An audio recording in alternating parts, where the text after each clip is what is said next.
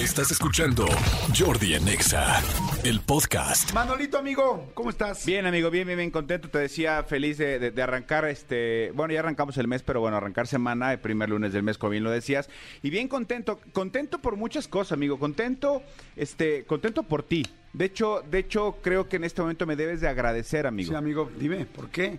Porque te ahorré 250 mil pesos, amigo. ¿Por qué, amigo? Te acabo de ahorrar 250 mil pesos. Bueno, no te acabo, pero, no los, pero sí. No los tengo, amigo, y me los No, ahorraste, pues, gracias. Pues, pues mejor aún, amigo, mejor aún.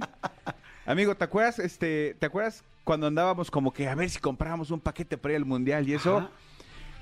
Lo que te acabo de ahorrar, amigo. ¿Qué? ¿Ya hubo broncas? No, no, no, pero la selección juega espantoso, amigo. Ah. o sea, o sea, Ah, sí, aquel día que, que- que te dije, amigo, mejor no vayamos, es la mejor decisión que hemos tomado tú y yo. No, la selección además- mexicana de fútbol, híjole, yo lo puse en, en arroba soy Manolo Fera y en mi Instagram. No juega, o sea, no es que juegue feo ni que juegue triste. No juega. Simplemente no juega. Eh, la semana pasada ya no lo platicamos, pero el jueves nos pasó por encima Uruguay. Ayer este con Ecuador. ¿Eh? ¿Eh? Sí, o sea, oí los comentarios, no la vi, pero escuché los comentarios, qué terrible, ¿no? no, o sea, yo lo vi 15 minutos y, y- y imagínate, me- le, le cambié a, a ver lo, de, lo del conteo de las elecciones y se me hizo más interesante. O sea, sí, la verdad es que lamentable, lamentable, lamentable. Ojalá estamos a tiempo. Digo, por supuesto, yo hablo desde mi trinchera como aficionado. A mí esta selección me da mucha flojera como juega. Bueno, más bien mucha flojera porque no juega nada. Mira, selección no, que no juega bien. Y luego en Qatar que no vas a poder tomar cervezas ni nada. Ajá. Dices, "Ey, es parte del fútbol, ¿no? Digo, no es que Sí. vaya uno por la cerveza nada más, pero está padre. Oh, sí. Oh, sí. No, bueno, pa- sí, sí- es parte de, de- de ahí, digo, su- supuestamente van a ser zonas de que ya no te puedes salir. Es como muy complicado, pero bueno, la selección ni, ni, ni, ni dedicarle más tiempo. Ayer, amigo Rafael Nadal ganó su Grand Slam número 22. 22, si no lo puedo Tiene creer. 14 Roland Garros y, y 22 Grand Slam en total. La cosa es que no sé si sepas, eh, eh, le ganó a- Casper Ruud, que es un, es un chavo, es un chamaco de, vein- de 23 años. Na- Nadal tiene 36, él tiene 23 años. Pero aquí, eh, eh, en estas historias que de repente nos arroja el deporte, Casper Roth estuvo en la, en la academia, en una de las academias que tiene Rafa Nadal. O sea, él dijo, güey, me interesa perfeccionar tal, tal, tal. Fue y se inscribió. ¡Qué este, buena y entonces onda! entró a la academia de Rafa Nadal. Incluso platican que alguna vez incluso le tocó volear con Rafa Nadal, porque Rafa Nadal, por lo que entiendo, no me consta, pero me imagino que está como muy pendiente de sus academias.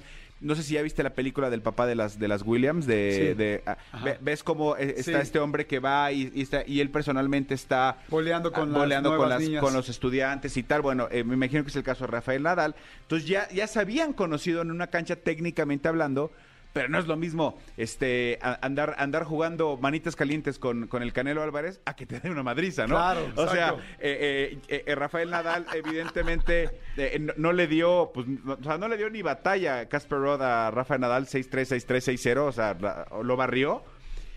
Pero parte de lo que dijo en la conferencia, bueno, cuando lo entrevistan, es que dice, es que ya tenerlo enfrente, es que, es que estoy frente al más grande.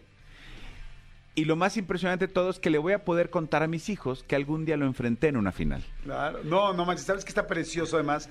Que entró a la academia de él Sí. porque lo admiraba. Sí. Que estudió ahí y que logró llegar hasta, digo, por lo pronto, porque todavía pues, su carrera está empezando, ¿no? Claro. Está, pero ya logró llegar a una final contra él. Sí. Es súper prometedor, pero además es muy bonito el rollo, como de entré a la academia de él y terminé jugando contra él. En una final está precioso. Bueno, no terminé, sino hasta hoy. Está exactamente y tiene y tiene ella eh, tiene muy buen este muy buen ranking en el en el en la ATP, o sea, tiene muy muy buen ranking. Eh, este, la está pasando muy bien, tiene 23 años, mide un 83, este, o sea, eh, realmente es una de las promesas importantes y llegó, bueno, a la, a la- final. Muchos están demeritando que porque este Rafa se lesionó Zverev contra Rafa en la semifinal, que de un, de un lado estaba más fácil que del otro, lo que sea plántate ahí, juega una final de Roland Garros contra Rafa Nadal, o sea, antes le sacó seis, seis juegos, o sea, Claro. honestamente lo barrió, pero qué padre que reconoció y que dijo, pues que estoy contra, contra el más, más grande. Y lo que platicábamos con, con Jero Freixas el día que vino, este, que decía de Messi, de Ronaldo, tal, que qué suerte tenemos de, lo- los de esta generación de haber visto a dos grandes enormes como eh, Messi o como Cristiano Ronaldo. En el tenis es lo mismo, amigo. O sea, un Federer, un Nadal, un Djokovic. O sea, qué suerte tenemos de que están en plenitud los tres o que nos tocó verlos en plenitud a los tres, porque no hay otros. A Michael Jordan hubo uno. Y en ese momento, pues a lo mejor había unos que medio, pero Michael Jordan hubo uno y nos tocó verlo. Nos tocó ver a los dos mejores futbolistas de la historia que Messi este fin de semana hizo cinco goles en un partido de selección. Sí, no, Ronaldo hizo dos y nosotros ninguno en la selección. Pero bueno, es otra historia. Eh, eh, eh, eh, debemos sentirnos agradecidos de ver este tamaño de atletas comprometidos, deportistas. Sí. Porque además tú que eres atleta, tú que corres, amigo, tú sabes lo que es, lo importante que es. Si tú tuvieras un dolor en el pie, no te levantarías ni siquiera, o sea, no irías ni a caminar.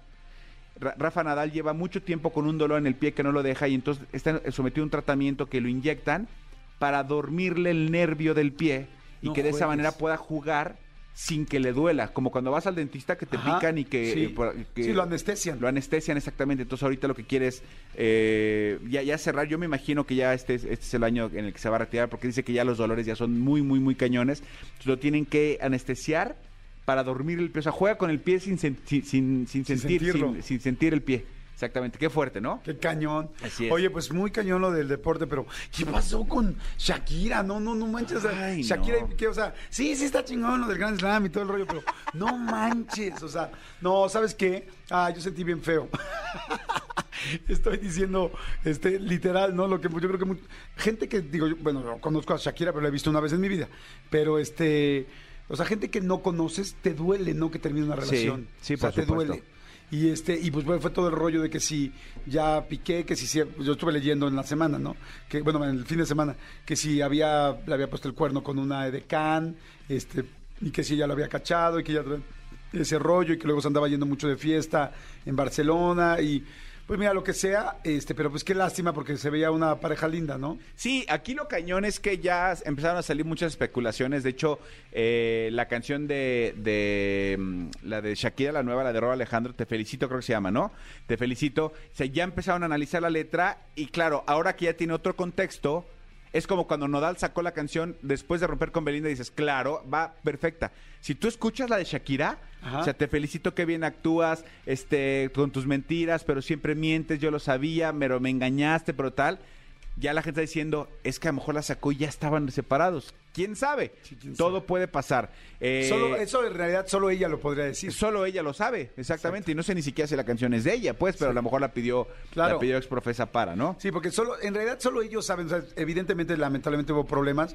Yo, por ejemplo, leí en el Reforma, ¿eh? o no sé, bueno, en todos los periódicos, no en el Reforma, en todos, que le había dado un ataque de ansiedad a Shakira, que parecía que le había dado un ataque de ansiedad a Shakira por la situación de, de Piqué y la separación y todo este rollo, y que la habían visto en una ambulancia que se había ido, este, pues, directo a, a- atender su ataque de ansiedad. Y ella tres días después, o salió, salió en todos los medios, en muchos medios en el mundo, y ella tres días después dijo, este, oigan, sobre lo de la ambulancia y tal, mi papá se sintió muy mal, lo subieron a una ambulancia y me subí con él a la ambulancia para que lo llevaran.